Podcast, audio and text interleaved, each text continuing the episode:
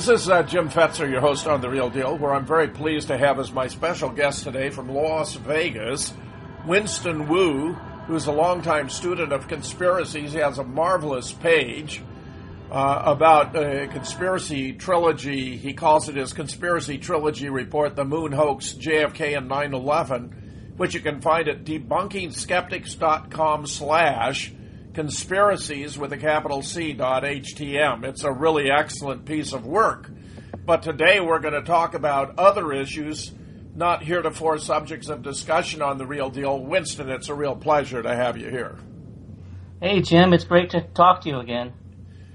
Tell me, tell me, tell me, first of all, how you got involved in conspiracy research. What led you in this direction before we turn to the uh, subject of discussion today? Well, you know, I've always been a free thinker, and when you think for yourself, you kind of look for alternative truths, especially if the official truth doesn't sound right or doesn't feel right.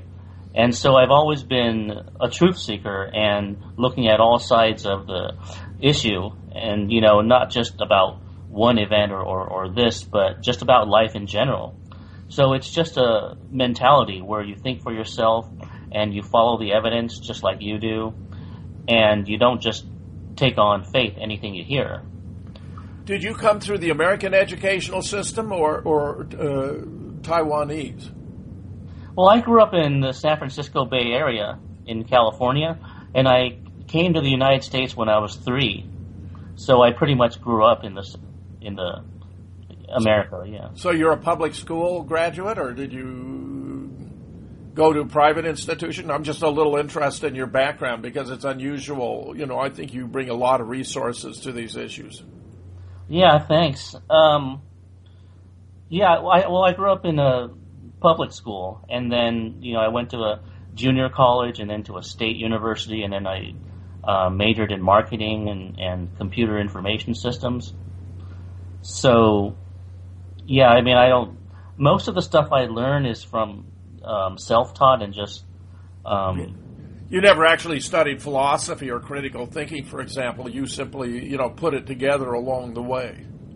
Yeah, I, I take bits and pieces from everyone, like you and other people, and you know, I I'm kind of eclectic. I, I take truths from different sources, even from religion, from spirituality, from philosophy, uh, even from paranormal science. Um, and and even some some of the new age stuff.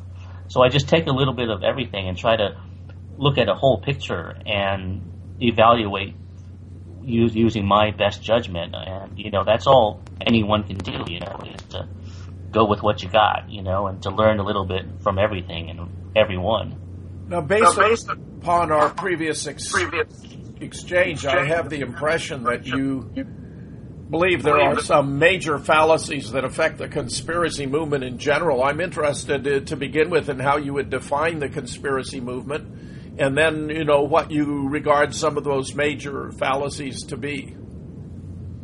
Okay, yeah, that's what I wanted to talk about because um, I've been following the conspiracy movement for a long time. I mean, not just you, but you know, people like Alex Jones and David Icke and Michael Tsarion and all those um, people that you know are, are really good researchers and, and, they have a lot of good information. But one fallacy that they make is that they assume that everything in America is the same everywhere else in the other two countries, and that the people in America um, represent everyone in the world. So, you know, whatever you know is a problem in America is is the is a problem everywhere. In, in other words, America equals the world. And that's a really big fallacy because I've been to 12 countries and I can tell you many differences. And I even spent a year in Russia.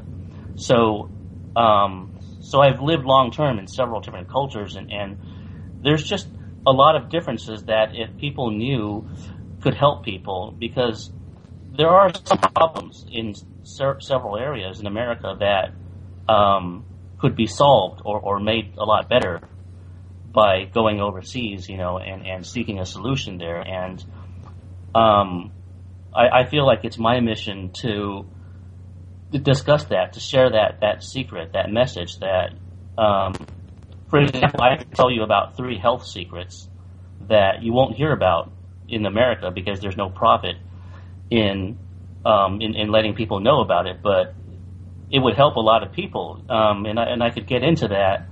But um, for the last, you know, since 2007, I've been running a movement on a website called HappierAbroad.com, and it's really taken off. And it, it's it's it's a website to um, tell people that you know they can have a better life in, in a lot of ways overseas, and that there are solutions to the problems you have here overseas. And um, and I felt that th- this is not really publicized, okay, in the altern not just the mainstream media, but the alternative media.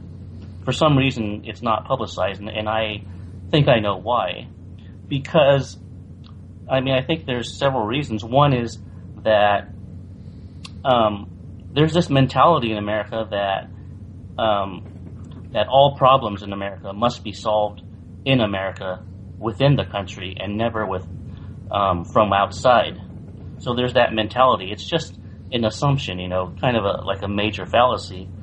And the second reason is, you know, like I said earlier, people assume that America is the world, so everything in America is the same everywhere. So, and all the conspiracy people that I've listened to assume that, and you know, personally, I know that's not true. So, you know, I wanted to give many examples why, and and these are examples you can verify, and you know, not just on my website, but by researching yourself. Before we turn to your examples, Winston, uh, I'm quite intrigued by all of this. But I would have supposed that Americans are more or less the opposite, rather than supposing America and the rest of the world are alike. There's a tendency to presume that America is the exception, that things are different here for example, that while conspiracies and assassinations that are organized for political reasons take place in other nations like England and Europe, that they don't happen here, which is part of the resistance to a conspiracy movement, but also that, you know, the U.S. is somehow better, uh, superior. Uh, I think it's very important that you make the kinds of points you have in mind because it deflates this idea of American exceptionalism and actually suggests that in certain ways other countries are more advanced, uh, more progressive, and have better solutions to problems than those we have adopted here in the United States. Exactly, and I'm really glad that you know you've taken you know the bold step in that in letting me talk about this because not a lot of you know con- conspiracy podcasts in, in the alternative media want to discuss this. Um, but you're right. I, I mean, there is this American exceptionalism, and it's been around for a long time. And in the past, it might have been true, you know. But um, the thing is, uh, America is a very arrogant nation. We think we're the best, and you know, there's there's no humility humility anymore. Um, I, I don't know if you grew up in the '60s or, or before that, whatever, but you know, in the past there was probably more humility and, and modesty than now. Well, I, gradu- I graduated from college in 1962, Winston, so that'll give you an idea of the era in which I grew up, the 40s, the 50s, and by after graduation uh, in 1962, I was commissioned as an officer in the Marine Corps and spent the next four years uh, pursuing my obligations and responsibilities in that regard, and then resigned my commission as a captain to enter graduate school in the history and the philosophy of science where I earned my PhD in 1970. So that, that's my background in a, in a nutshell. Oh wow, you have a stellar background, yeah. Because yeah, one of the things I wanted to talk about was how you know things have declined in America, not just economically, but culturally, spiritually, you know, morally, and you know, in terms of you know the media and, and you know, um, for example, you know, when you were growing up, you know, th- there was no trash content allowed on TV. You know, people, what you saw on TV was generally very wholesome. And nowadays on TV, it's like 99% of what's on American TV is trash, you know, whereas in the 50s, they would never have allowed that. Um, so you've seen the moral degradation of, of American culture. Um, well, even more profound than that, Winston, is the moral decay of the American government and its adherence to the rule of law and you know of pursuing principles and aspirations on which this country was founded, all of which seems to have been lost, where we now are threatened with a, a police state, the militarization of the police, one manifestation where these events in Ferguson are really uh, an alarm bell warning that things have got out of hand and that, that there may be a whole lot more of this in the offing if we don't take some steps to correct it. So I have seen a deterioration. It's also paralleled by the use of profanity and all kinds of sexual situations, a lot very explicit, and a host of other issues on television, as you're suggesting, that has been, you know, a parallel component of the gradual decay of American culture. Yeah, definitely. I, I mean, there were always I mean, there was always corruption. I mean, even a hundred years ago, but it's just gotten progressively worse and worse. And um, you make a good point that that about American exceptionalism because what's interesting is that there, there's still a lot of people in America that assume that conspiracies don't exist, that we're not um, privy to conspiracies. But you know, you you go to Russia and, and everybody knows that conspiracies exist. They're not as brainwashed, you know, as you know a lot of Americans are. But fortunately, people are waking up too. And another form of that brainwashing, Winston, as you're observing, is for Americans to believe that they they have a better solution to every problem. And I think what you know the form of debunking on which you are about to embark is, I think, profoundly important in correcting those impressions and disillusioning us about ourselves. I mean, for example we tend to believe that we have the highest standard of, of medicine and health in the world, but in fact, uh, when it term, we come to the statistics, infant mortality, uh, uh, we rank about 27th in the world. I mean, that's appalling. A nation that aspires to be, you know, a good nation that, that promotes the welfare of the people uh, could not have an infant death index that is so appallingly low if it really were living up to its expectations. Yeah, precisely. And, and not only that, but I mean, you know, if you take all the major diseases like cancer, heart disease, obesity, those things are at the highest in America compared to the other industrialized nations. And, you know, people should be asking why, and not enough people are asking why. You know, I, I have some explanations why, and you know, and that's just one piece of the pie, you know. Um, well, why, why don't we start with some of those you have mentioned to me before because I think they're quite fascinating. For example, about home ownership, I think this is a great place to start. Oh yeah, yeah. See, what I wanted to talk about was some fascinating things that most Americans don't know about, and because you know, people in conspiracy podcasts they always talk about the government and New World Order.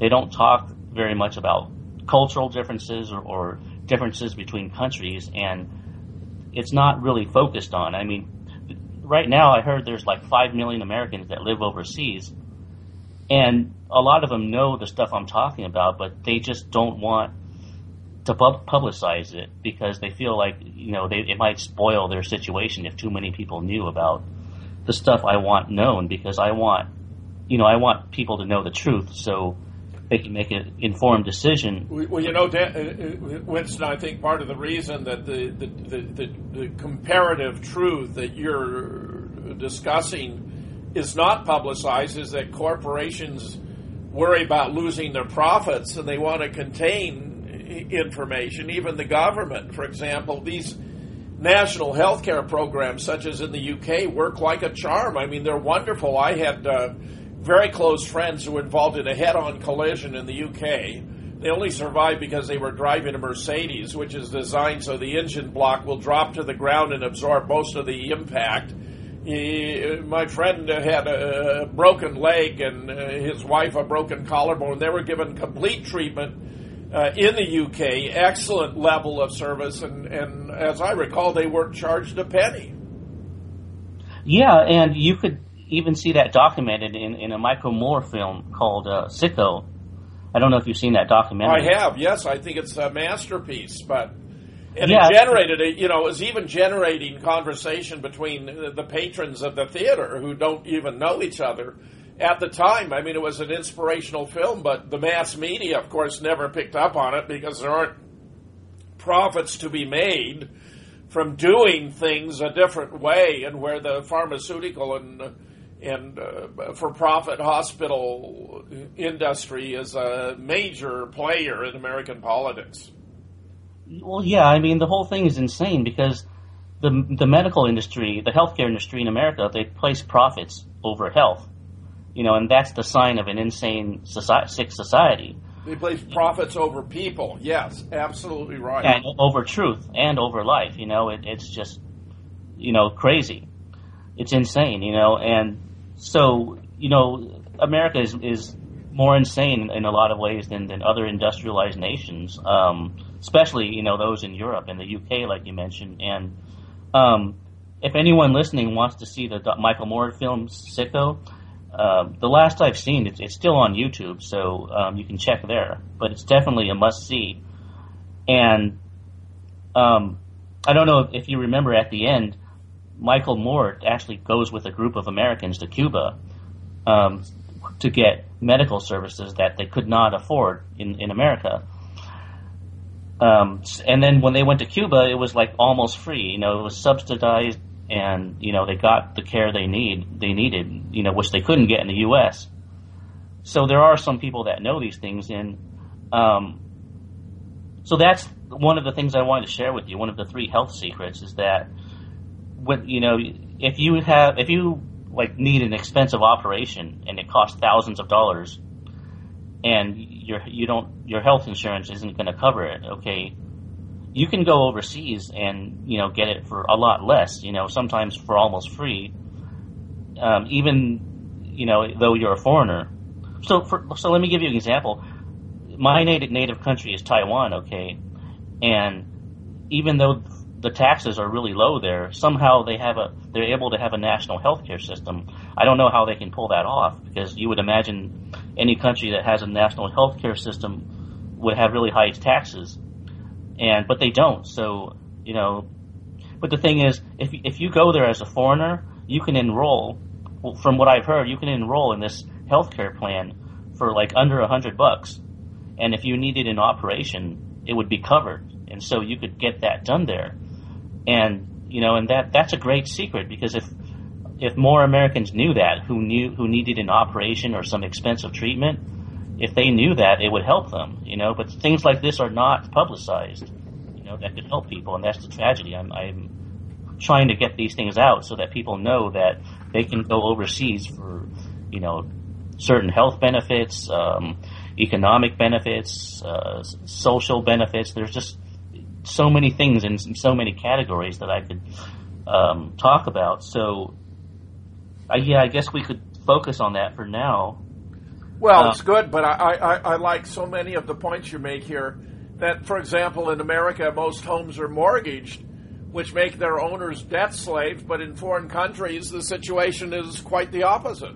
Yeah, yeah, that's the, one of the points I was going to tell you. Um, yeah, I, I mean, you see, you know, when when your when your house is mortgaged, you're a debt slave to, to pay it off, and I, I believe the majority of homes are like that in, in America, especially you know with the you know younger adults. um, so you know they're essentially turned into debt slaves. But you know when you watch documentaries like Zeitgeist and, and others that expose the Federal Reserve, they, they, they claim that because Americans are are debt slaves, that everyone in the world is a debt slave. So they um, they make that fallacy that Americans are everyone else in the world are the same. They interchange America and the world, and that's just not true because in most other countries the houses are small, smaller than in America, of course. Um, the, the, most houses are, are as big as an apartment, you know, several rooms, but most houses are not mortgaged. They're already paid off, you know, because the cost of living is lower and a lot of houses are inherited and um, just like you know, I heard that, you know, I wasn't around in the 60s, but I heard that in the 60s and the 70s, okay, even in America, um, a mortgage on a house could be paid off in a few years because things weren't not as expensive. And is that true, by the way? Or repeat that, Winston? Yeah, well, I heard that back in the 60s and 70s in the USA, um, a mortgage on a house could be paid off in a few years. It wasn't because cost of living was a lot lower back then. Well, I think most mortgages historically have been 20 or 30 year mortgage. I think a, a 30 year fixed rate mortgage is probably the typical in the United States, and it, uh, I believe it's been that way quite quite a while. But I freely concede that I wasn't involved in you know financing homes in my youth, and therefore you could be right, uh, even though it's not my impression. Yeah, because some people told me that in the 60s and 70s, houses were like $30,000 and you could pay them off a lot quicker. Yes. Well, well, but you got to realize with inflation, you see, a value of a home is that $35,000 home might be the equivalent of a $250,000 home or, or more today. So that you have to take into account, you know, the role of inflation here because the value of a dollar is a whole lot different today than it was then. Yeah, and plus in the 20th century, the dollar lost like 95% of its value. You know, but back in the 1800s, you could probably just build a home for free, you know, or it might just cost, you know, a few hundred dollars or something, you know, but of course, you know, a dollar was a lot, worth a lot more. But anyways, the, the point is, you know, I mean, most people are not debt slaves because, you know, they, they, are, they don't, you know, their homes are not mortgaged and probably, you know, they don't need to, to get into debt. And by most so, people, you mean most of the world's population? Yeah, or at least a great deal, you know, because yeah. when you're talking 200 countries, it's hard to generalize too much, but just, you know, a lot of countries you could name, you know, in Europe and Asia and uh, Latin America. And another yeah, idea you've raised, Winston, is this that, that Americans seem to be very dependent on psychology, clinical psychologists, counseling, uh, psychiatry, psychotherapy, and all that. Could you reflect on that? I, I think this is really fascinating. Yeah, this is a huge secret because, I mean, this is a shocking fact. Most Americans don't know this, and they're shocked when I tell them about it, you know, even in person, that, you know, it's very common in America to have to see a, a therapist or a psychiatrist or get antidepressants, uh, you know, or go to a counselor and the statistics I've read said that one out of three people, at least, have seen a mental health professional. And the World Health Organization even put out an article saying that if you grow up in America, 50%, you have a 50% chance of developing a mental illness. You know, so it's like half the people become mentally ill at some point in their life. And this is, this is, you know, the World Health Organization said that. And I'll send you a link to it sometime so you can see it. But um, so yeah, I mean, America has the biggest mental health industry in the world and the the biggest, uh, the highest rate of mental illness according to the World Health Organization. And what most Americans don't know is that in other countries, I mean, it's virtually unheard of to have to see a therapist. I mean, people just don't do that, you know, because they don't go crazy. I mean, they may have a hard life, okay, but they always have family to support them, even if they're in poverty. Okay, people have fam- a strong family network because you know, like if, if in America, if you lose everything and everything goes south and you become bankrupt, you know, no one's going to help you because it's like there's this mentality like every man for himself, and the families are not very close. They're kind of like segregated, you know, and you know, in other countries they have this support network. So if they if things go south, people will help them. I mean, relatives come and help raise the kids and you know, and and um, so even though life is hard, people don't lose it and go crazy, and there's just something dysfunctional about um, the culture we grew up in America, and I have some theories about that, but it, it's really shocking. So. Winston, let's let's take our first break. This is Jim Fetzer, your host on the Real Deal, with my special guest today, Winston Wu, talking about some common misperceptions about America in relation to the other nations of the world. We'll be right back.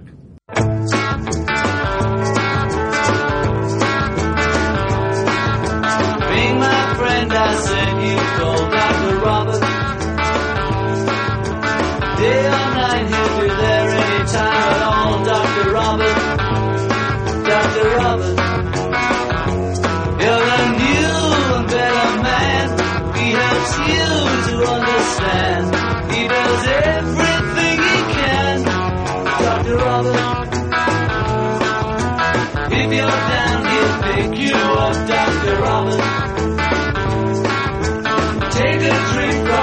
Special cup, Dr. Robert. Dr. Dr.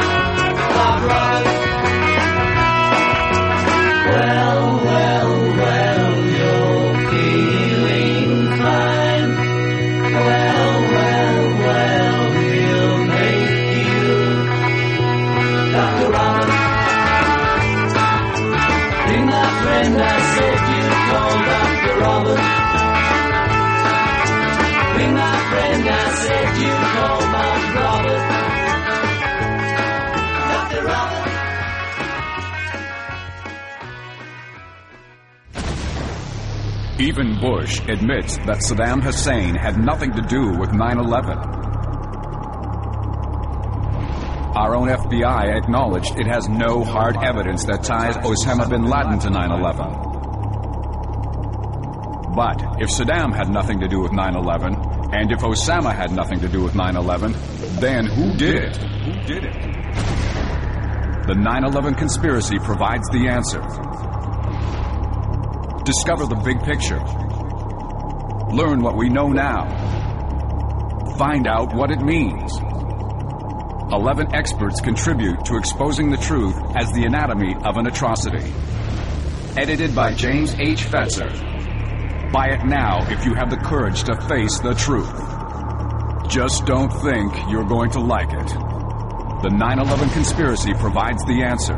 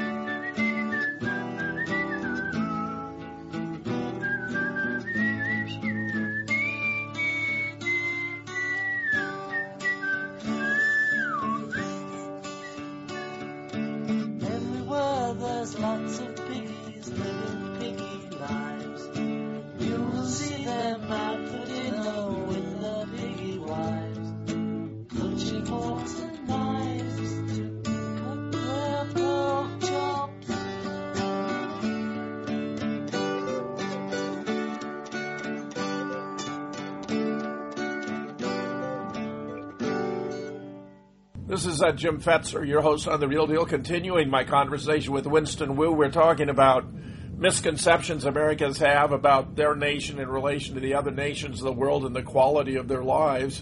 Winston, you were about to reflect further about issues related to mental health, where I was going to add that one of the key questions here, of course, is the very definition of mental health. I mean, just because you have unusual opinions or are somewhat idiosyncratic, I mean, there's a high premium in the United States, it seems to me, on conformity, social conformity, clothing conformity, thought conformity, and, and, and that in and of itself is oppressive and not healthy. And where it appears that the government wants to exploit these fabricated events, such as Sandy Hook and the Boston bombing, to employ aggressive mental health criteria so that anyone who is a critic of the government or opposes gun control, for example, might in principle be classified as mentally ill and treated uh, in an extrajudicial way, very much to their detriment by depriving them of life, liberty, or the uh, property uh, without due process. Yeah, exactly. I, I mean, it, I mean, the psych, psychiatric industry profits from dispensing drugs, so that's going to be their focus. They're not going to look for you know an environmental cause, and it's also a mind control thing because you know the U.S. whoever is running the U.S. government likes to control people, and the bigger the government gets. Did you know the U.S. government has has grown in size like ten or twenty times since the Second World War, and you know, the bigger government gets, the more control it needs in order to justify its growth and existence. And so it's going to be looking for all kinds of excuses, such as, you know, um, yeah, classifying anyone who doesn't conform as mentally ill, etc. You know, and but you know, it's not just a label. There are a lot of crazy people, like you know, in America. You, if you go to the city, for example, or the suburbs, you you do see a lot of you know crazy, depressed looking degenerates everywhere. I mean, there are a lot of people that are um, that have mental problems, and because we live in, in a very toxic culture, and if you don't constantly pump yourself up with positive thinking and, and confidence, then you can. It's easy to slide down into a, a state of depression and and, um, and and negative thinking. So it's like you have to work hard, you know, and you know in other countries, you don't have to do that. So, the the point I wanted to make about that the, that is, by the way, related to the uh, absence of a national healthcare system, because many of those who find themselves, you know, destitute and homeless, don't have the resources to the medical help that might make a huge difference in their lives, including you know, one would like to believe any kinds of uh, counseling or psychological assistance that they might need. I mean, it seems to me another sign of, as it were, the poverty of America in relation to promoting the welfare of its own citizens. Yeah, exactly. And, you know, the point I wanted to make is that, uh, well, I, I think that a lot of mental illnesses or disorders or, or, or just let's just say mental problems, okay, are created by a toxic environment. You know, I, I have firsthand experience of this because when I was, you know, in high school, I had to quit school for a year because, you know, I could not stand it. It was, it was, you know, there was so much bullying and, and the homework and, and, you know, it was just depressing not being able to fit in. Um, because starting in high school, the way people act becomes very artificial and phony, and there's all these cliques. And if you're a down to earth person or and a very authentic person like me, you're not going to fit in. So, um, so I started to have problems, and you know, my parents took me to a psychologist, and they said that I had OCD, you know, which is obsessive compulsive disorder, and they they started giving me drugs and stuff, and and it just made me numb. But the thing is, I took a year off and went over to Taiwan, you know, where where you know it, it was a much more friendly and, and environment where you know people were not as phony, and so all of a sudden, you know, it was that OCD was nearly cured there. I didn't need any drugs. I, all I did was remove myself from the toxic environment, and then the mental problems I had all of a sudden, you know, mostly healed. You know, and so a lot of times it's just the environment that is causing that because we live in a very competitive, toxic environment where. Yes. Yes, you know, and what you're talking about is technically known as a transient situational disorder. And frequently, a diagnosis like that is, you know, of nonconformity or obsessive compulsion is made on the basis of social stereotyping and presumptions about social norms and expectations, where it's transient, meaning it's not permanent. It's situational because it depends on your circumstances. Yeah, but is- I was told that it, it was permanent. I thought I Yeah. would. Have Yeah, but I, I, That was scary. Winston, I'm simply commenting on the actual situation you were in as opposed to what you were told. Because it, it obviously wasn't permanent. You went to Taiwan, and it obviously was situational because it did not continue in Taiwan. And it was a matter of not actually having a disorder, but only something that was being viewed as a disorder by virtue of comparison with certain uh, social expectations of behavior that tended to impose a higher degree of conformity than is actually healthy for normal, ordinary human beings. Yeah, and in my case, it was the it was the high school environment. I mean, my high school environment was very negative, very toxic, and and it was like the energy field was very negative. Okay, and the vibe was, and I just did not know how to fit into that because I'm not like that. I'm I'm a kind, sensitive type of soul of person, and you know I don't you know jive with that type of environment, and you know so I, I know personally that a lot of mental problems are environmental. And you see, the good news here is that if someone is listening to this and they have some type of mental problem, as long as it's not biochemical, it could be environmental, which means that they could go to a much friendlier, nicer culture overseas, and their symptoms could be either cured or greatly alleviated. And so that gives them a message of hope. But you know, a psychologist is not going to tell you that because they're going to blame you and tell you there there's something wrong with you and try to medicate you because that's where the profit is, and that's wrong. You know. Well, the very definition of mental health has a awfully strong cultural or social component. Yeah, it's nebulous. Yeah, yeah, yeah, yeah. And talking about mental illness, I mean, you know, people who have anxiety or obsessive compulsive disorder or approach avoidance problems and all that. Uh, it seems to me generally that the bona fide cases are far less than is widely supposed, and where you know the medical community benefits from uh, overdiagnosis, overprescribing. I mean, eh, you mentioned the term mental health industry. I think that may be one of the keys, just as the pharm- pharmaceutical industry benefits from prescribing especially expensive drugs that frequently cost a fraction to manufacture of their retail value. It's uh, you know there, there's a whole lot going on here that requires a good deal of analysis and consideration to Yeah, take, and take you know, it apart.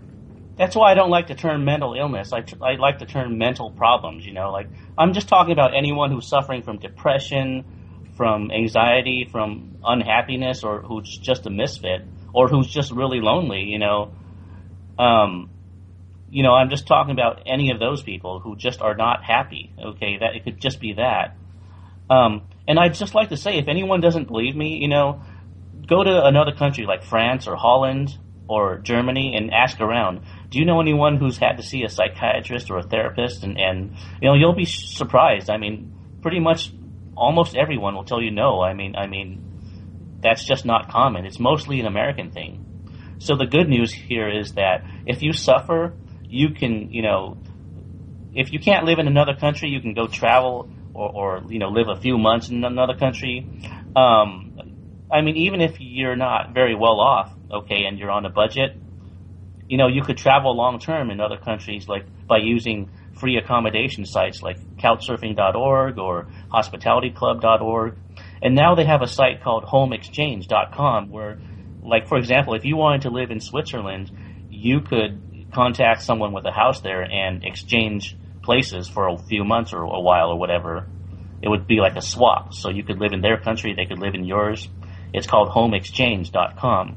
So there's many ways of doing it. You know, if you don't want to, if you can't live in another country, you could at least spend a few months there, six months, maybe a year, and your symptoms will be greatly alleviated. You know, sometimes you just need to get away from it all, and you know, traveling helps. It helps freshen your mind with new experiences and removes you from a bad environment at home. You know, if you're suffering from that, of course.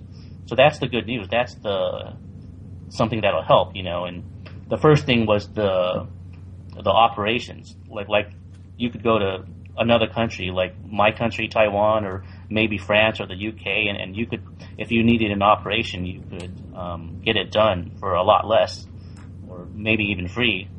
Um, whereas in the U.S., you might have to spend thousands of dollars, and so that's you know another benefit, or like a health secret, you know. Well, I think this is all very valuable. You've also uh, observed that there are different standards with respect to GMO foods, which, in my opinion, is a major threat to the world. You know, the, the, the dissemination of Monsanto or Archer Midland Daniels, uh, genetically modified seeds and, and grains and so forth, seems to me to be a real threat to the world's food supply and yet here in the United States they're allowed to be marketed uh, virtually with indifference. But I take it the situation is very different abroad. Exactly. Yeah, that's the third thing I was going to talk about, which is dieting and weight loss.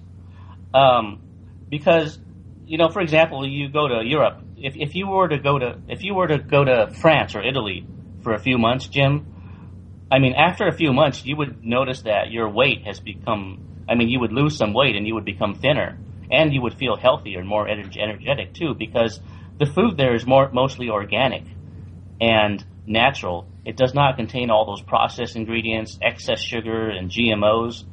So, you know, you could just eat. You don't have to go into any kind of complicated dieting technique, and you don't even have to eat less. You know, you could just eat moderate portions, even high portions, and because the food is organic, you would automatically become thinner. And what's interesting is that you know how in, in America, if you want to eat organic food, you have to go to these expensive health food stores and pay high prices. Well, you know, if you were in Europe or, or you know even in Asia, in China or Russia, there's no health food stores like that because the mainstream food is already mostly natural and organic because they don't you know have so many chemicals. Like for example, you go to China, you go to Russia, you go to uh, most countries in Europe. Okay, you'll see that you know people are thin. You know they're not obese. We there, there's there's not this obesity epidemic.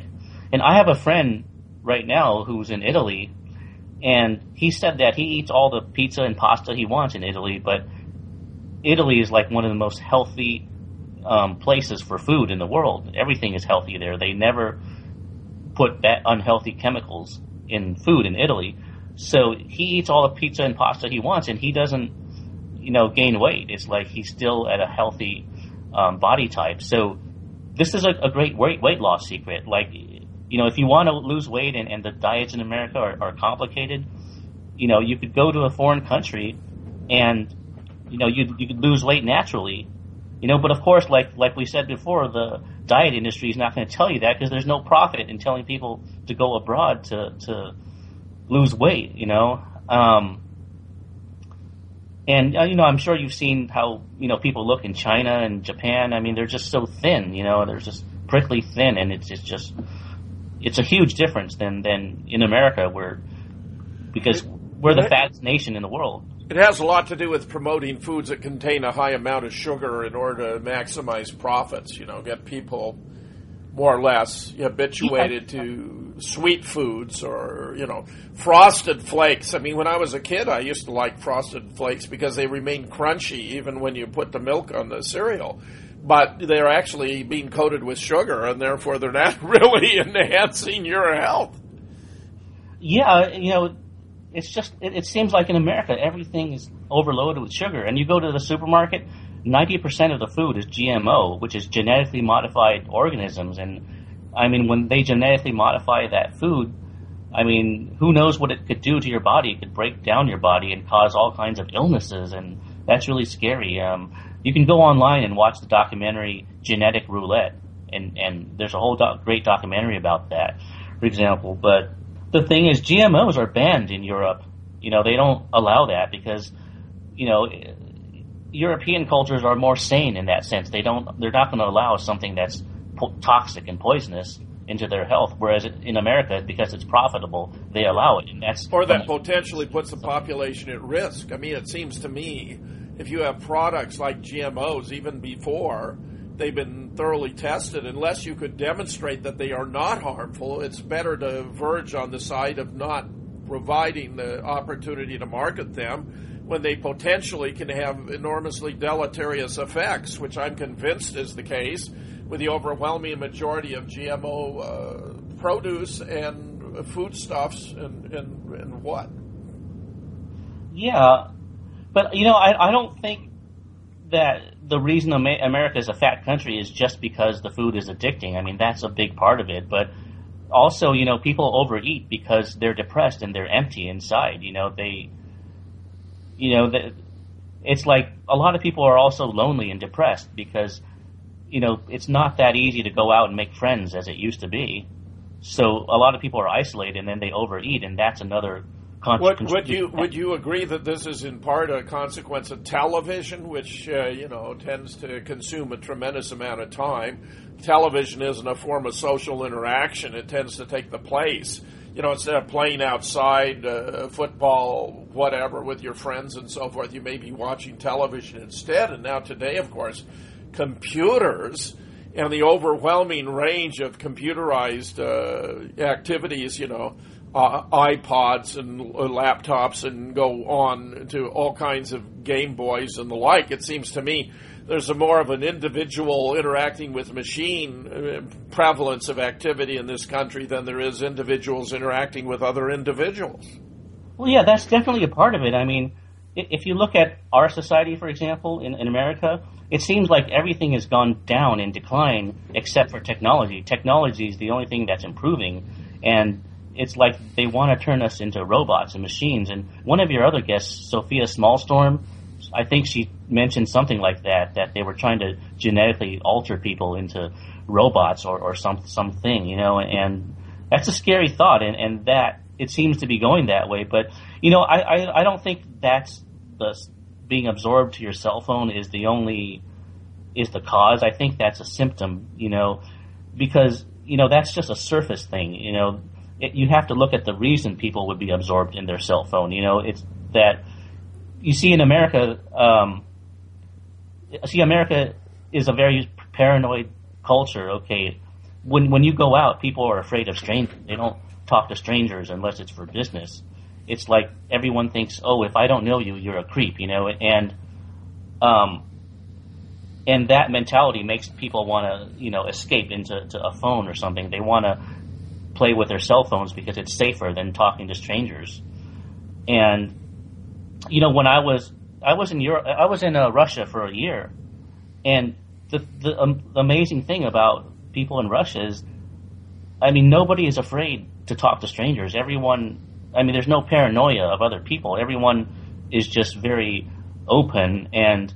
I could go to a restaurant by myself, you know, and, and people will socialize with me. They'll invite me to sit with them and you won't see that in America because if you go to a restaurant by yourself, people are not going to talk to you. Only the waiter is going to talk to you, for example, because you know people. There's just this negative attitude toward other people, a negative social vibe that people, you know, just don't like to get to know other people. You know, there's like this social disconnect, and you know, I, I've been told by a lot of people that it was not like that before in the 60s and the 70s. People were friendlier and not as segregated and isolated. Like it was easier to make friends, but um, of course the population density was considerably less then too, and we all know that behaviors of, of, of, of organisms are strongly affected by population density, among other factors. Uh, but there have been a huge range of social changes. I, it's certainly the case that as I reflect back on my life, that there was a whole lot more social interaction of a more positive kind in the past than uh, than might be the case today. Yeah. So you know, you grew up in the 50s and 60s, and, and you must have seen that that it was easier to make friends, and the social atmosphere felt positive. It, it it wasn't like today where everyone's you know afraid and you're you're a creep. I don't know you. You're they're paranoid. You know they they're not. A, lot of this has been exaggerated since 9/11. By the way, Winston, that the government has been you know seeking to make Americans more suspicious of their fellow Americans. You know, we're supposed to be spying on each other and reporting anything unusual. And then you have the massive NSA surveillance of all our, our phone calls and emails and all that. I mean, it's absolutely unprecedented.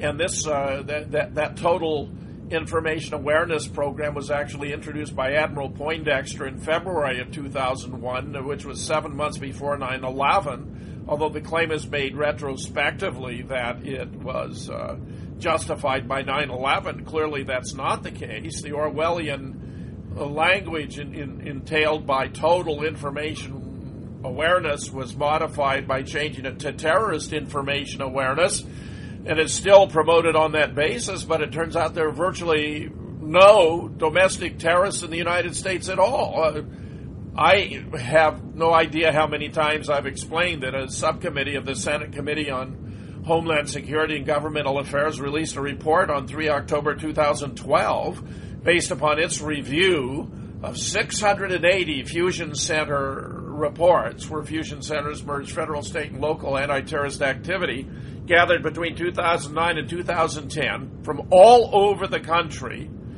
that found not a single instance, not one instance of domestic terrorist activity. Zero, zip, nada, zilch, none, which suggests very strongly, given the size of that sample and the range and, and variety of conditions under which it was obtained, that there is no or virtually no domestic terrorist threat in the United States. So, what is this?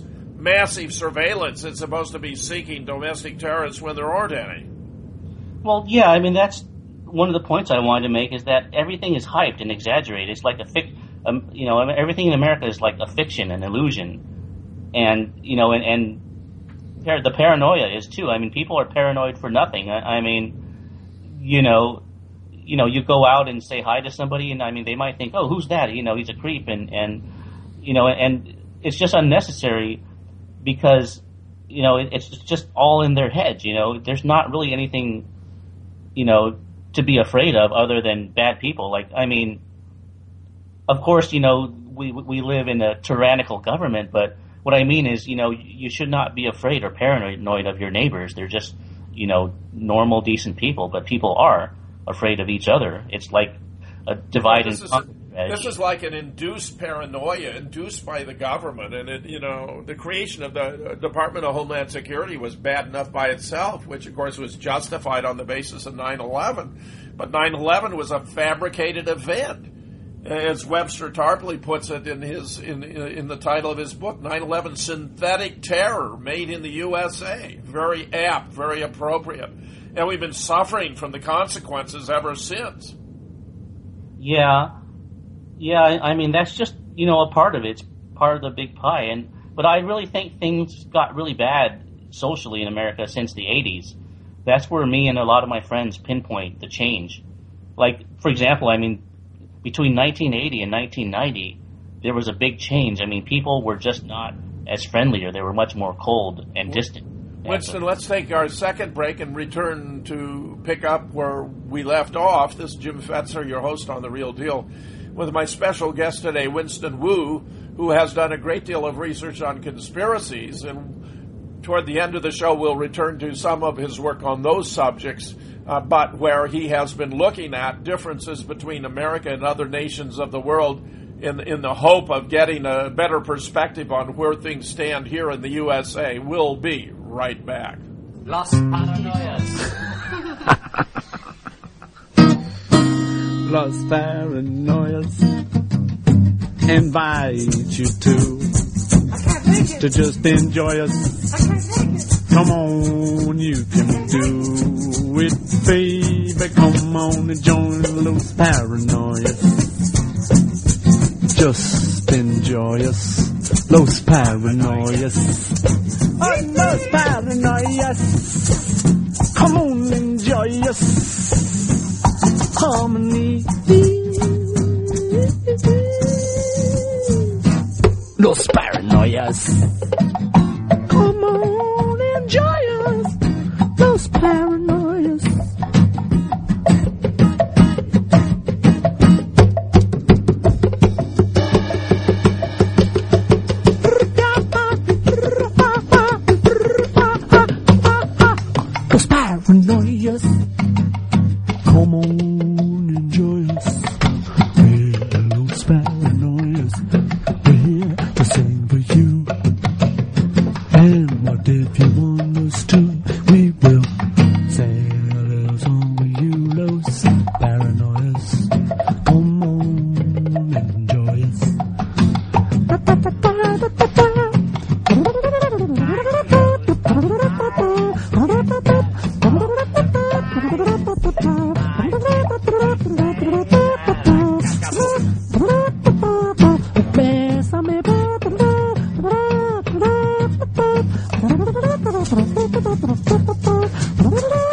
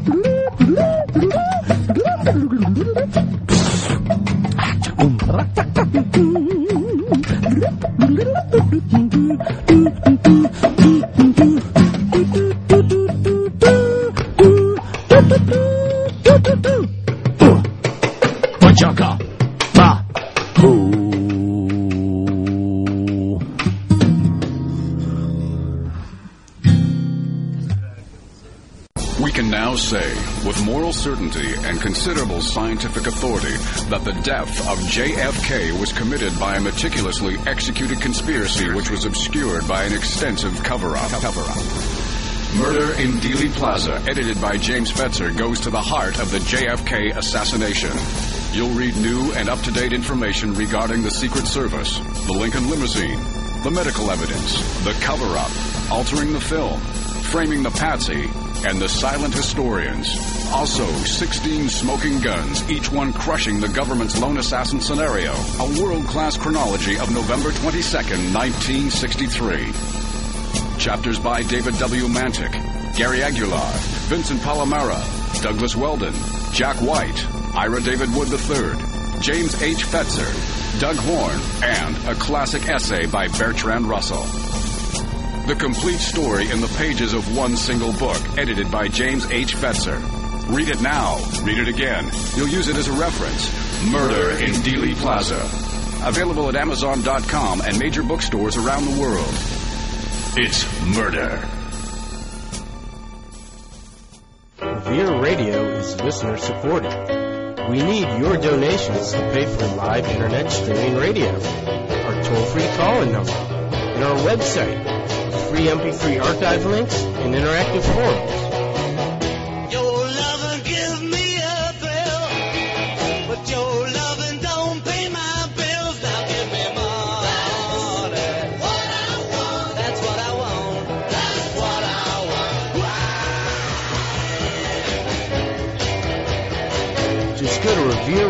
RevereRadioNetwork.com and click on the Make a Donation button.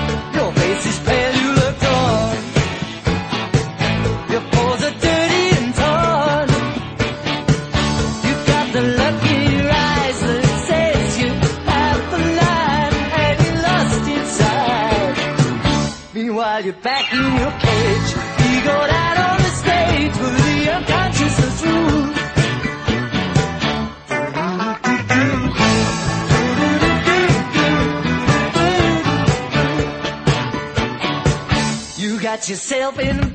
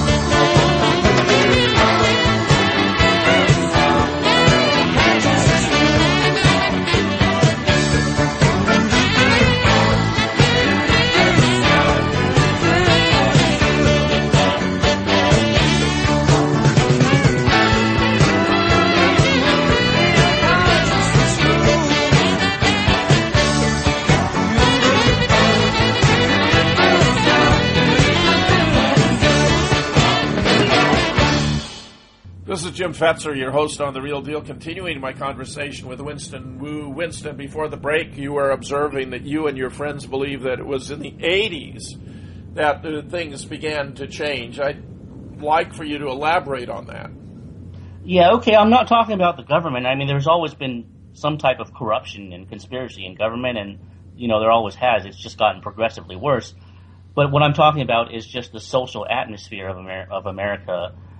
Um, you know, I wasn't sure if it was where I grew up or, or whether it was the country or not, but it, it just seemed like, you know, in the early 80s, um, with the Reagan era, you know, the greed and the materialism all of a sudden went out of control, and somehow people just became a lot less friendly. Um, in so it was like they were a lot more cold and, and more mean-hearted, and you know, in my experience, it, it was sometime during the 80s that there was a change for the worse because, you know, if you went back to 1980, people were still, you know, they still had this wholesome look, you know. Like if you watch the TV shows from the 70s, for example, you'll see that people had, had, had this more simple, wholesome, innocent look. You know, they didn't look as jaded or as toxic as, you know, for example, in the 90s. So during the 80s, there's, there was a huge shift in the attitude um, people were just not as friendly towards strangers, and um, it was a lot harder to make friends, you know, after the 80s too.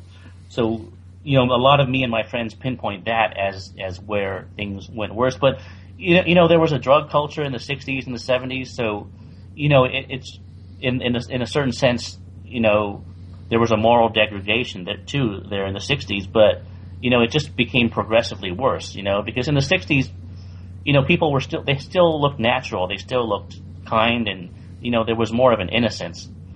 than you know there is today. Uh, you know, today it's just corrupted and polluted. And if you look around you, it's like most young people seem to have tattoos now. They're mainstream. You know, before, you know, only gangsters or criminals would have tattoos. Now they're mainstream, and you know that's the mark of a um, morally decaying culture. To Tell me why you why you tell me why you believe that to be the case. I'm in, in, intrigued because I've been rather surprised by the uh, all pervasiveness of, of tattoos too, and and i i i I'm interested in your diagnosis or evaluation. oh, about why there's Y- tattoos? yeah, no, why why it's a sign of decadence?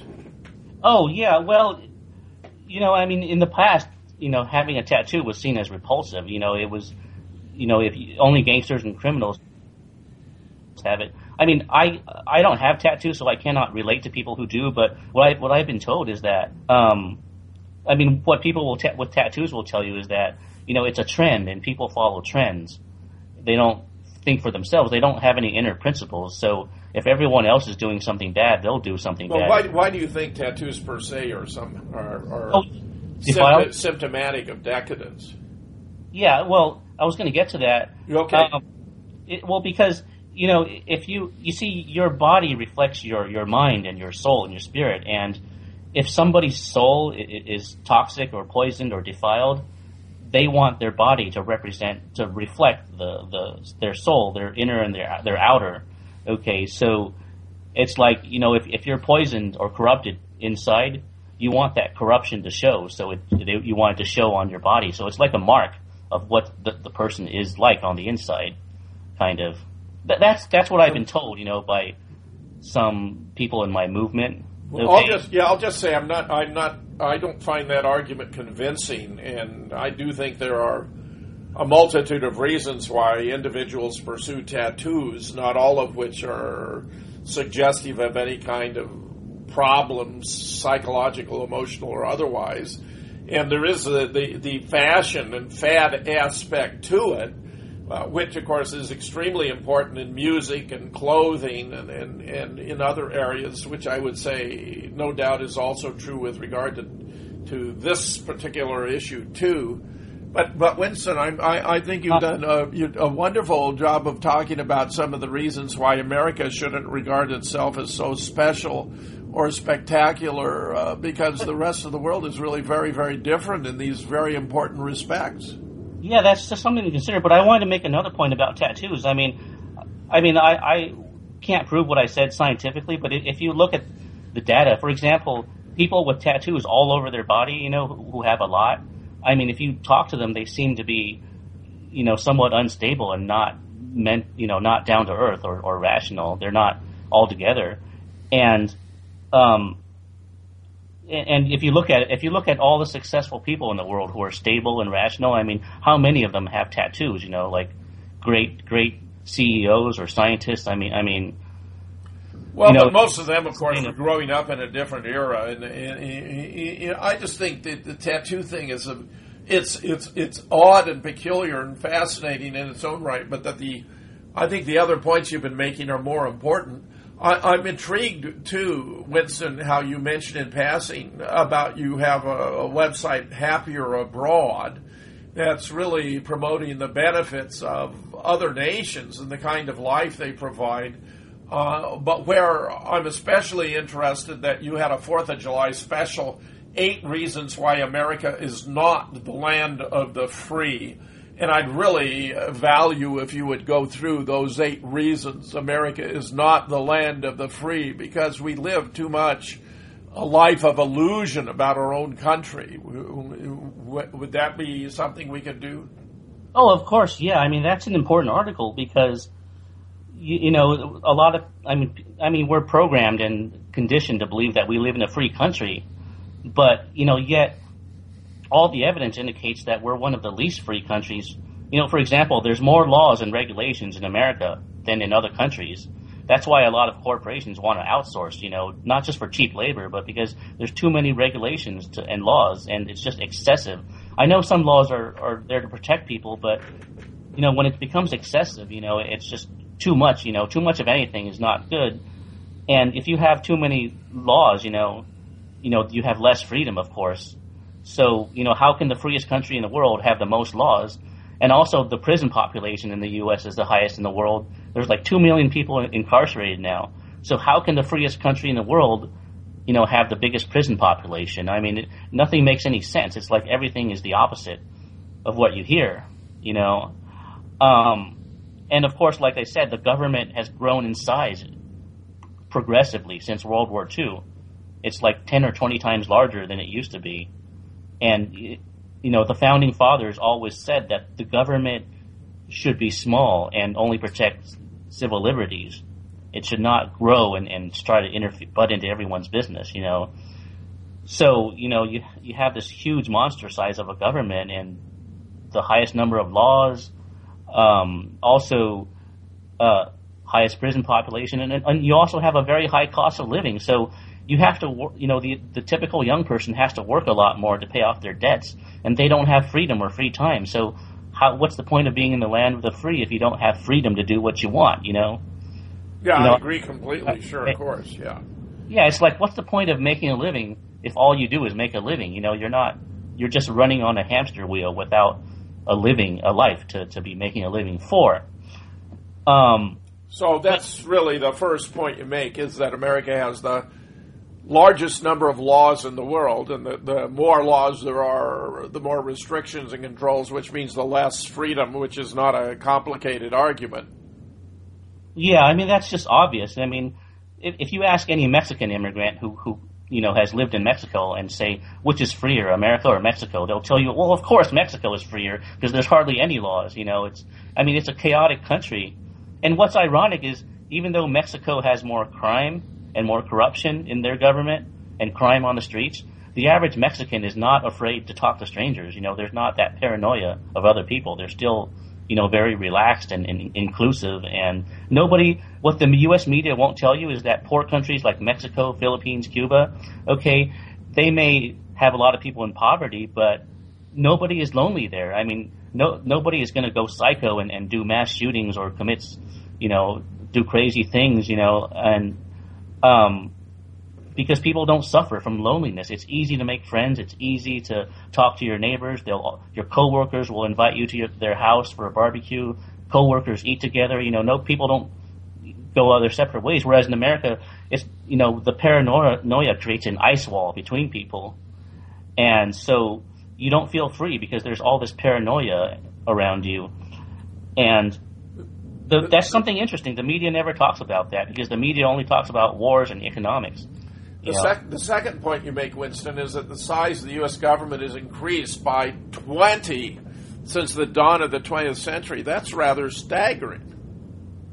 It is, and what American historians know but probably won't tell you is that um, the the ancient Roman Empire had similar problems. It started out as a republic, and then it became an oligarchy of the rule of the rich. And then the size of the Roman government grew and grew, and so they needed to keep taxing people and controlling people.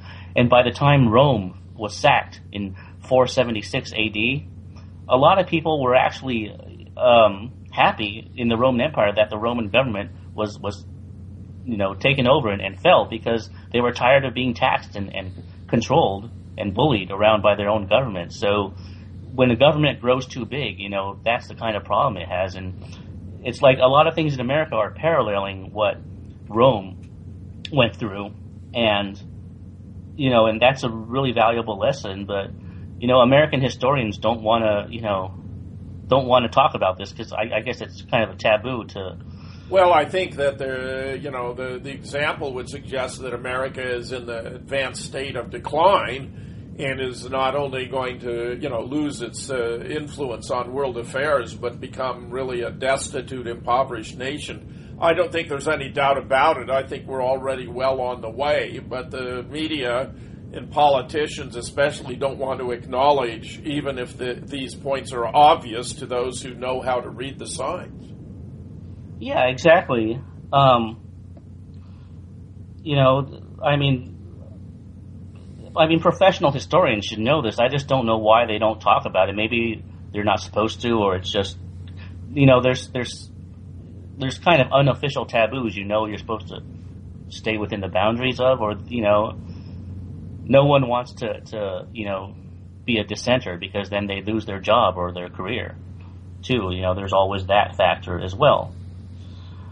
Um, but yeah, there's a lot. There's other reasons why America is not, you know, the land of the free. You know, you know, I mentioned cost of living. I mean, if you if you have enough money, you can buy your freedom. You can do what you want. You can travel the world, but it's hard to buy your freedom in America because most people are debt slaves, and you know, it, it's just gotten worse over the last few decades. Um, for example, you know, in the '60s and '70s, you know, both parents didn't have to work. One parent could work and the other could take care of the children. Now it's like both parents have to work because the cost of living is just insanely high and you don't have time with your family and you know it's just just not natural it's not a And of course, and of course, that's very bad, uh, harmful to the children who are being raised in the family. You know, the parents, both parents, have to work, much less time to devote to the children. They spend more time watching television or potentially getting into trouble. I mean, it's a there, there are vast range of consequences that occur here, and it just reflects the fact, you know, when corporations aren't willing to, to pay a living wage, uh, uh, that a, that a, an earner should be able to make enough money not only to sustain himself but potentially to raise a family, which was virtually without exception the case in the in the 50s and even into the early 60s. Uh, today really is markedly different in that respect, Winston. I think there's no doubt about it. Yeah, you know, and it's not just economic issues or government. You know, I, I, to me, the biggest loss of freedom in America is that you really can't be yourself. Okay, you can't be an authentic, down to earth person because the social culture is predicated on, on a lot of fakeness, a lot of phoniness, and you know the way people just act, especially the young generation, is just so artificial. Okay, and this was true in the '80s too. You know, like I couldn't fit into high school because I was too down to earth and deep and and and um, authentic. And what I noticed in Russia and China is that you wouldn't think that China is a free country, but you know, in China there's no political correctness. I mean, you can't criticize the government, but you know, people, you know, you, you, there's no political correctness like in the social culture, and you don't have to act like a phony person to make friends and to be accepted and to go out and have fun. You know, it's. Um, I I know you, when you grew up it was different, but when I grew up in the '80s, if you did not have this personality, this phony personality, you that everyone else did, you wouldn't fit in, and, and you wouldn't be accepted, you wouldn't be popular, and, and that carries on over to adulthood. And so, when I was in Russia, I felt like I could be myself, and I could have fun. I could have um, friends. I could, you know, I could date beautiful women, and all while being myself.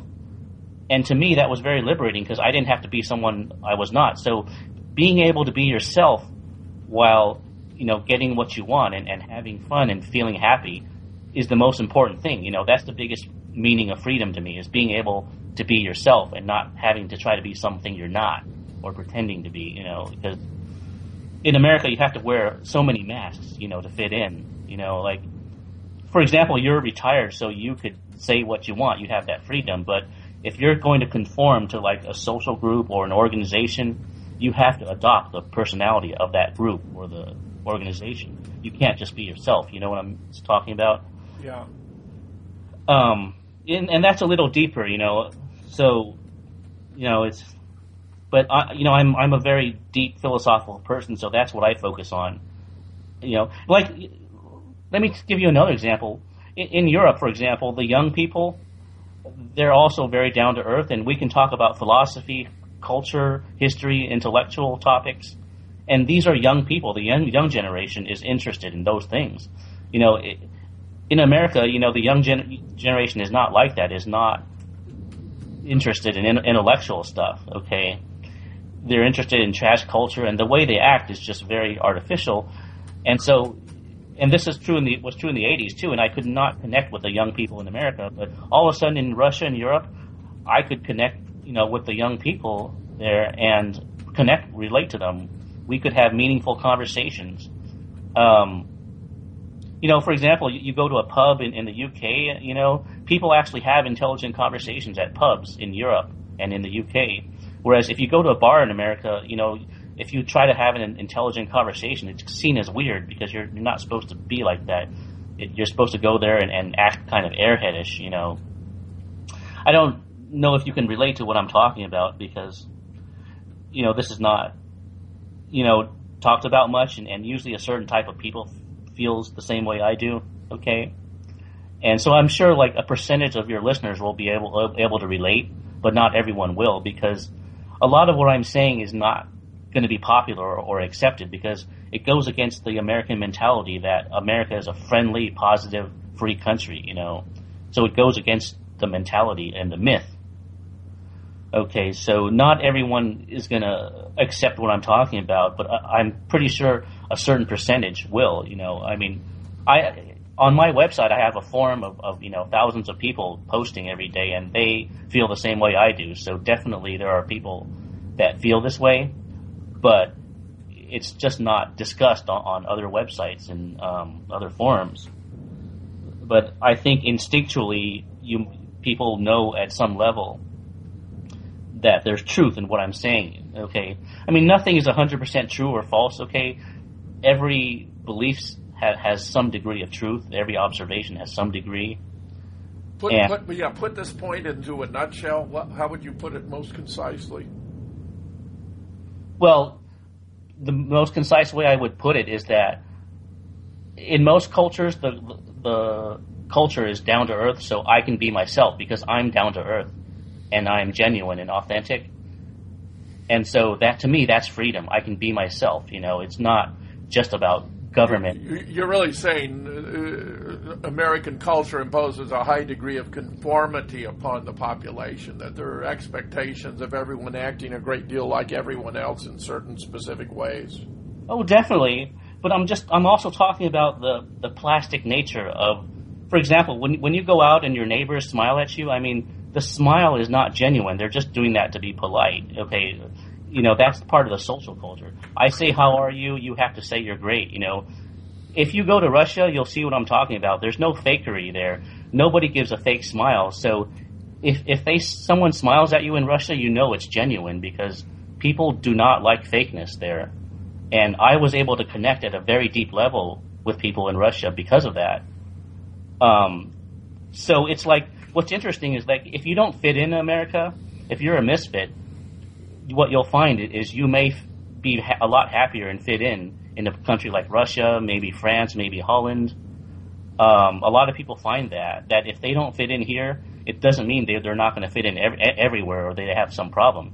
They they go to a, another country. Some people go to Asia. There's a lot of Americans living in Asia now, and in um, in China, Philippines, Thailand, um, where the cost of living is a lot less, and they feel a lot more comfortable there because you know they can just be themselves and people accept them and people like them. They appre- they're appreciated for who they are, and there's just a, a more friendly social vibe. People want to get to know you. You know, when I was in Europe, I, I could be by myself. People would, would, would say, "Where are you from?" and start conversations, and you know, they, they were curious. They wanted to get to know me. You know, and that does not happen very often in America. You also mentioned political correctness and the size of the prison population, and those may be related. I mean, people go to prison, of course, by not uh, conforming to expectations that are defined by laws, and when we have more laws, there are more ways in which they can be violated.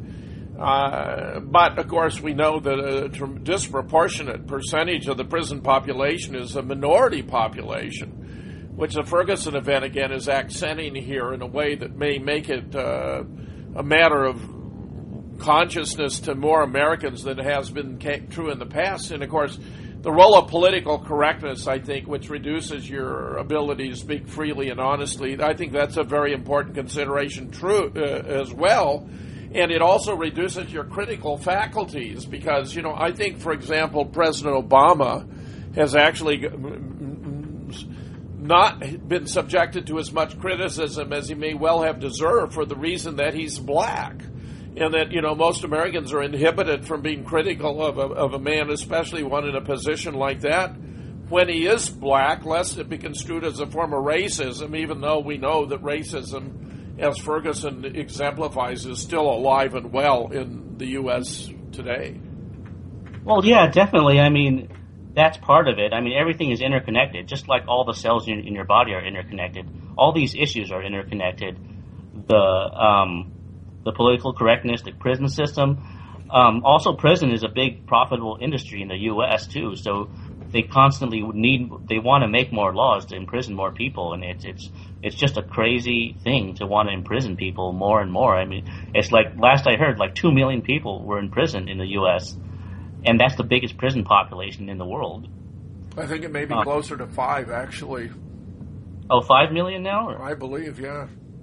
Yeah, last Well, I heard. We can check it over the break, Winston. This is uh, uh, most enjoyable. I'm very pleased to have you here. We'll take we'll take our final break. This is Jim Fetzer, your host on the Real Deal, with my very special guest today, Winston Wu. We're talking about a host of issues that have to do with how Americans perceive themselves and where America stands in relation to the other nations of the world. We'll return right after this break.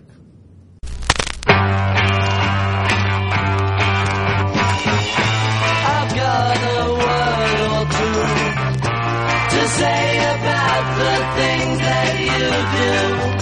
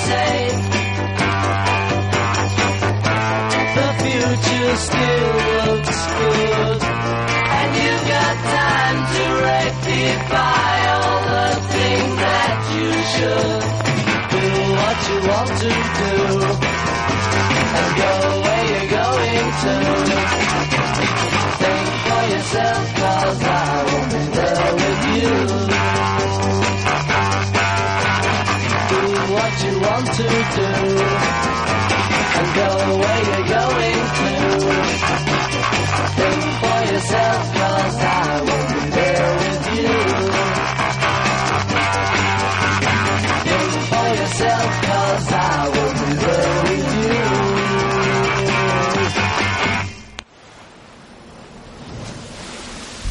Stem cell research, abortion, cloning, evolution, creation science, intelligent design. These are hot button issues today. Religion and science, morality and government, corporations and fascism. If you want to know what's happening to this nation this very day, then you won't want to miss Render unto Darwin. After 35 years of teaching logic, critical thinking, and scientific reasoning, Jim Fetzer offers a critique of the Christian Right's crusade against science. If you want to understand the issues, if you want to be informed, this is a book you won't want to miss. Render unto Darwin at Amazon.com and the major bookstores. Render unto Darwin. Yes, I'm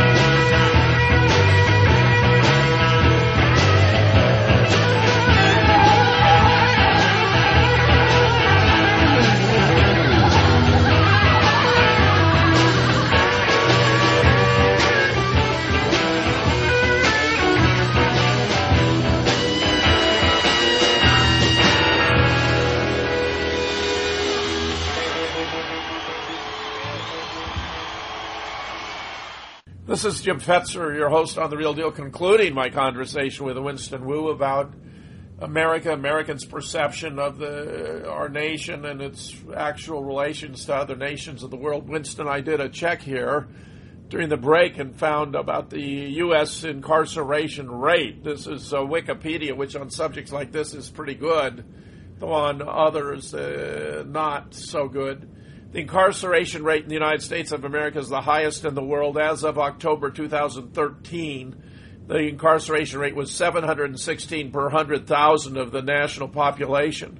While the U.S. represents about 5% of the world's population, it houses around 25% of the world's prisoners. Imprisonment of America's 2.3 million prisoners, costing some 24,000 per inmate per year, and 5.1 billion in new prison construction consumes 60.3 billion in budget expenditures as of 2014. The high incarceration rates have started to modestly decline, although they still remain the highest in the world. And uh, back in 2010, uh, the the rate, the number of incarcerated uh, prisoners was two million two hundred sixty-six thousand eight hundred and thirty-two. But I'm quite confident that number. I mean, the suggestion is it may be slightly declining. I'd be willing to bet actually it it showed an increase. Oh, I see a chart here suggesting that in uh, around 2008 began a slight decline. Well, that would be most welcome if that were the case. Your number two two million in any case is closer than my conjecture that it might be as high as five. Yeah, that's a big difference, two and five, you know, but I only know about it because people posted it about Yeah, it. yeah, yeah. I was estimating to be nearly twice as high. Uh, th- this sort of thing happens with other statistics such as unemployment. The way that the Labor Department counts the unemployed, if you're no longer looking for work, you're no longer on the rolls of the unemployed, even though you aren't employed. You've been so unsuccessful in obtaining employment, because of which the alleged, you know, unemployment rate is uh, really only a fraction of the actual percentage of the population that is unemployed. So, in this case, it may be more difficult to fudge the statistics because, of course, you got to all the warm bodies and all the prisons occupying all the cells, which are relatively easy to count up and tabulate. In any case, you make a good point. The U.S. does have the highest incarceration rate in the world and the most, the largest number of prisoners incarcerated. Yeah, so it can't call itself a free country. You know, that would be hypocrisy to call it the land of the free or the freest country in the world. And Yeah, it's very much an ideology, isn't it? What you're pointing out is that a lot of our, you know, our conceptions about ourselves simply are, are false. They're not literally true. And you can still take them as symbolic and represent aspirations of the nation, but they simply don't cut it when you start looking at the evidence to determine whether the United States is, for example, a free society. And especially when you compound it with the massive surveillance undergoing by NSA and so forth, the militarization of the police and a host of other issues, it's very difficult to make the case that uh, the United States really is the land of the free and the home of the brave. Yeah, I mean it's like becoming more and more like a police state, and you know sometimes I'm afraid to even go out because of that. Um, it's like the only escape, you know, other than going abroad, is to live in a rural area. Because if you're out in the middle of nature where there's not many people, the police aren't gonna, you know, be around to bother people or ticket people as much. So, um, so you know, people like Alex Jones suggest living in rural areas, of course, but what, what's funny is that when I ask people in America why they think they're in the land of the free, they don't know why. They just assume that because the media tells them so, that it must be true. They don't have any reason. But I, I think a lot of people are waking up. They don't, with all the police state stuff and the tyranny, people don't feel as fr- very free anymore. So I don't think even Americans believe it that much anymore that they live in the, the land of the free. It's just they just pay lip service on it on the Fourth of July and to other people because you know they just say that to go along to get along mostly. I don't see how anyone could think that it's a free country. You know, I mean, Winston, please Oh. do continue. I know uh, the seventh of your eight points is that the social vibe in America is permeated with high levels of fear and paranoia, creating segregation between people and making the country socially unfree. I'd uh, love for you to elaborate on that. yeah, I, I mean, basically, it's it's easy to observe. I mean, you go out outside, okay, in, in most urban environments, you'll see that nobody talks to strangers, you know, unless it's business related. Everyone thinks that everyone else they don't know is, is, some kind of creep, and nobody, you know, people don't talk to strangers unless it's business related. So there's like an ice wall between people. And when I started going to overseas to like Russia and Europe and, and Southeast Asia, I noticed that, you know, people would talk to me freely. There was a positive atmosphere and they would engage me and I could just social I could go by myself anywhere and just socialize with people and there was no paranoia about it.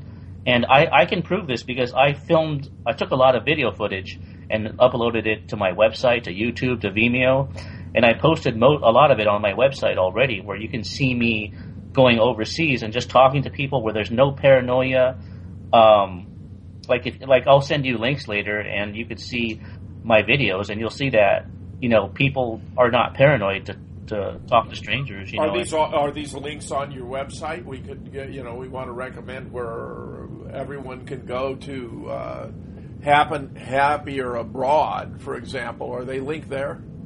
oh yeah, yeah, it's happier abroad, happier as I as in I E R, happierabroad.com, and then um, there's a video section, there's a podcast section, there's a photo section.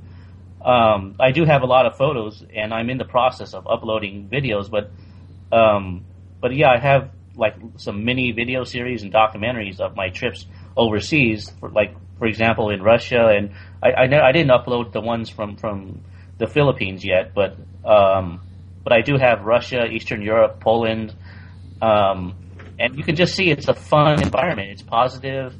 You you feel good about yourself. You don't you know feel depressed because there's culture. There there there's a, a warm social atmosphere. You know, in America, it's it's pretty much like if you're alone, you're not going to meet people. You have to be in a group. You have to be part of a clique in order to meet people in that clique, and the clique is exclusive. So it, it just doesn't come naturally. I mean, it's not easy to make friends, you know, if you don't have like if you're not well connected, and it's not, you know, you have to work at it. Whereas in other countries, you don't have to work hard to meet people. People will talk to you, and you know. Oh, and one of your other guests, you know, the famous Jesse Ventura, he he lives in Mexico. At last I heard, I mean, he retired in Mexico, and I would be willing to bet that he would agree with most of what I say. You know, I mean, you'd think Mexico is a dangerous country, but if it is, then people like Jesse Ventura and peop- uh, other people I know would not be living there. I mean, it's not as dangerous as you imagine. If, He, li- you know- he li- yeah, Jesse lives there half the year. yeah, and like you can buy a house there for really, really cheap along the beach in, on the Mexican coast. Yeah. And then you know you can just retire and have fun and do what you want, and you you know you, Sounds you have so much freedom. You don't have to. Sounds Yeah, like a plan, Winston. You have fun. You have sunshine. You have friendly, smiling people. You know you. Um, you know you're just appreciated. You know as long as you're a nice guy, people like you in most countries. You know. You know, whereas if I'm nice in America, it's seen as a weakness. It's like, oh, what's wrong with him? He's supposed to be a bad boy. He's supposed to be an a a hole, and you're seen as weak if you're nice. You know, and I I think that's dysfunctional. If you're nice and you're seen as weak, and people tell you there's something wrong with that, that's the mark of an upside down culture where good is bad and bad is good. You know, a nice person is a good thing. You know, a- and Yes.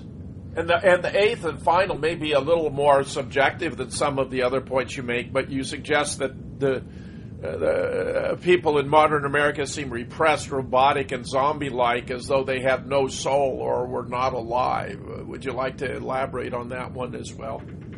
Yeah, you know, and other people in the conspiracy movement have, have noticed that too. Um, you know, people just, you know, part of it is the political correctness, and you know, and it might also. I've heard that the fluoride in the water makes people passive and numb and zombie-like.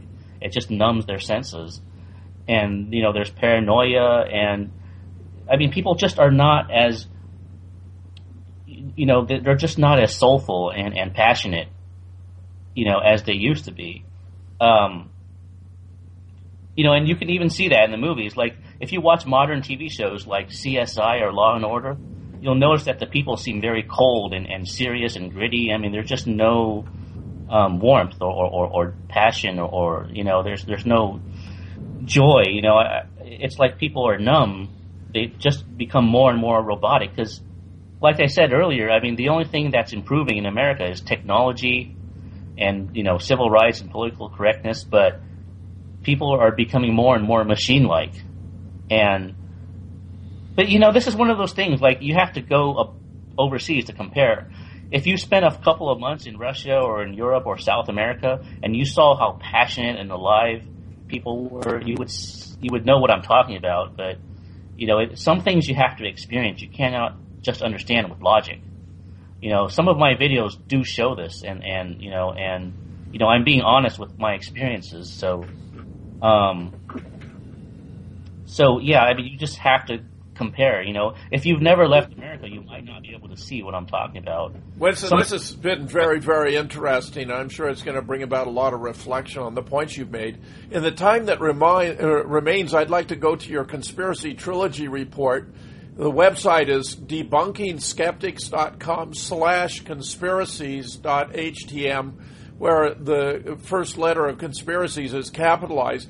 I'd like you to just give us an overview about the three big issues you discuss here, which of course are the moon landing, JFK, and 9 11, and, and tell us uh, what you think are some of the most important points you make here and, and why this is a valuable resource because I'm convinced that this is one of the best websites we have available to us on these three issues, perhaps especially with regard to the moon landing. Yeah, I mean, I put that together because I wanted to summarize the most strongest arguments that could not be refuted for those three conspiracy events. And if I was to put it in a nutshell, I would say that, um, gosh, I mean, the moon landing is most likely a hoax. You know, I, I'm not pretending to, to know everything. I'm just following the evidence. But the moon landing just has too many, too much uh, discrepancies in there, and too many unanswered questions, and it's just improbable. And I think the most important point is, you know, that if you the photos are are you know obviously faked for a lot of reasons, and the videos are too, and the fact that America hasn't been back to the moon and no other nation has even tried is very highly suspicious.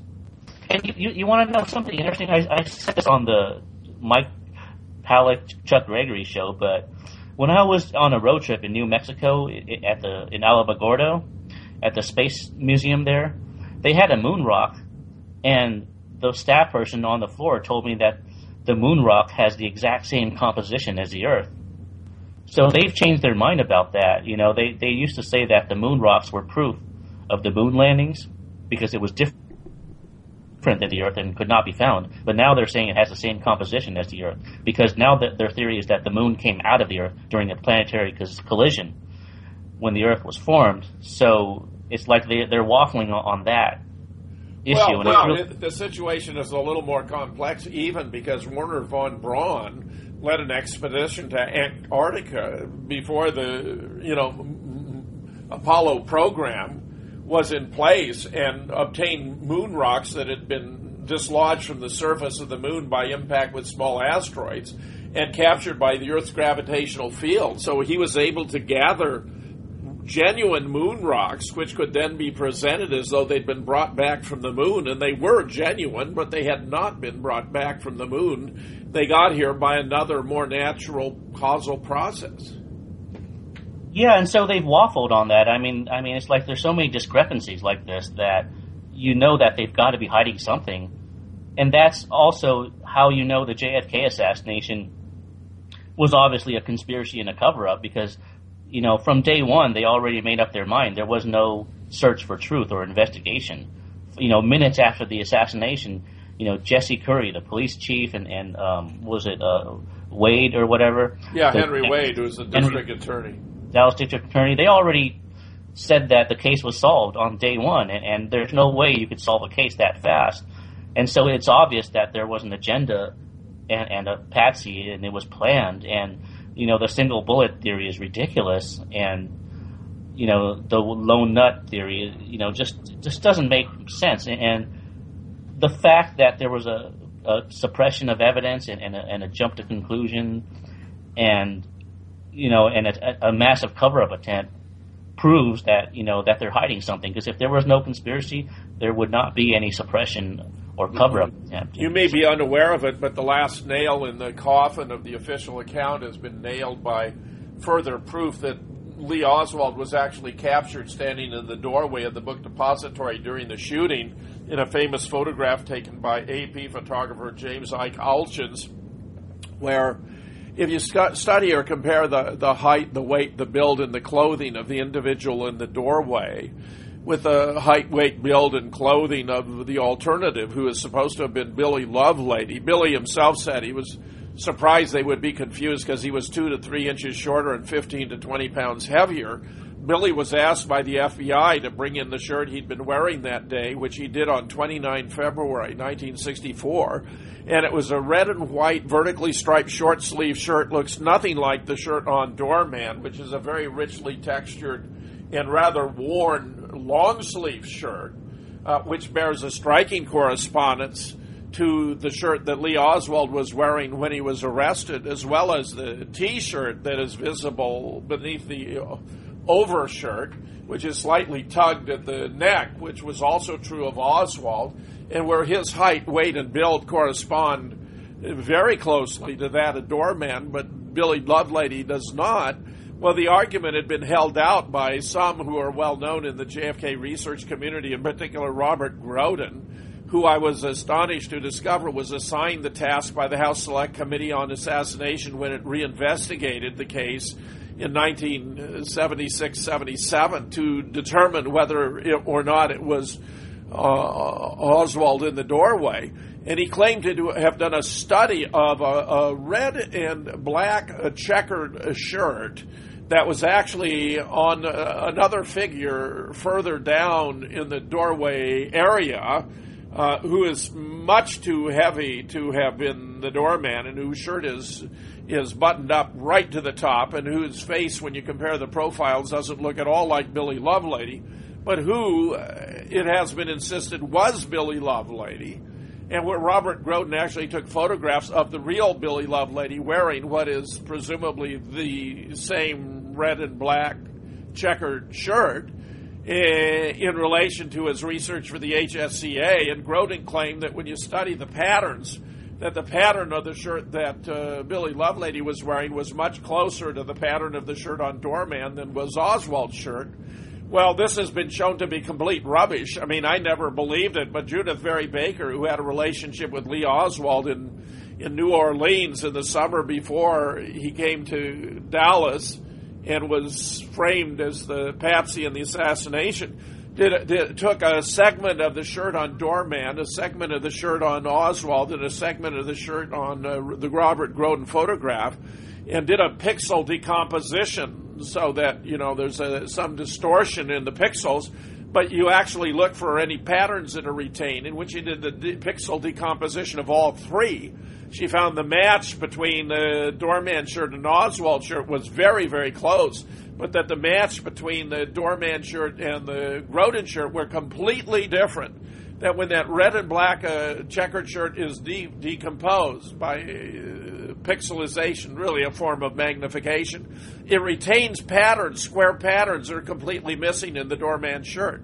So Judyth was uh, concluded on the basis of her objective scientific research that the shirt on uh, Doorman cannot possibly be the shirt that was attributed to Billy Lovelady which is like a sealing the case because this this this Winston has been the most tightly held secret uh, in the history of the assassination. There have been a number of students who realized made the argument about it as far back as Harold Weisberg in his photographic cover-up published as I recall, in 1967 already, that it actually had been Oswald in the doorway, but the government didn't want to admit it uh, which we have now proven and where I published a dozen articles about it, but where the uh, consequences are enormous because it means uh, not only can he not have been the lone uh, demented gunman, but he cannot have even been one of the shooters.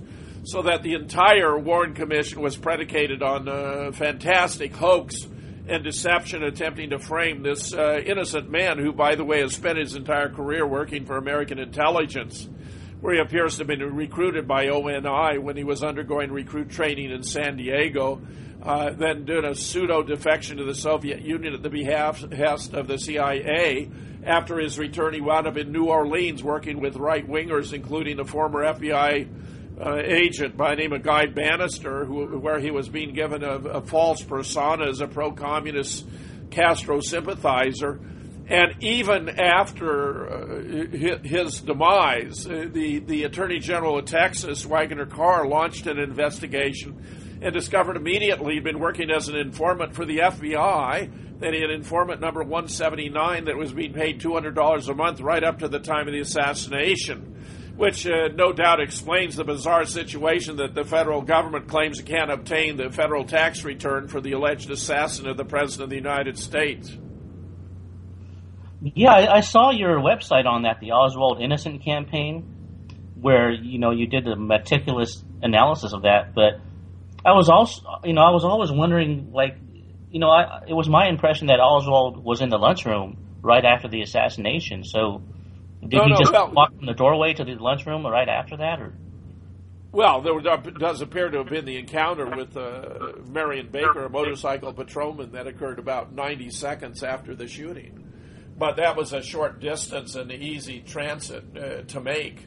But this is far more telling evidence, Winston. I think you're looking at, yeah, looking at the Oswald Innocence campaign. You haven't seen this more recent publication, which is uh, Judyth Vary Baker cements Oswald in the doorway uh, which has been published uh, just the last couple weeks uh, on Veterans Today. So that that's an additional element for you to integrate into your evidence about the conspiracy in the case of JFK.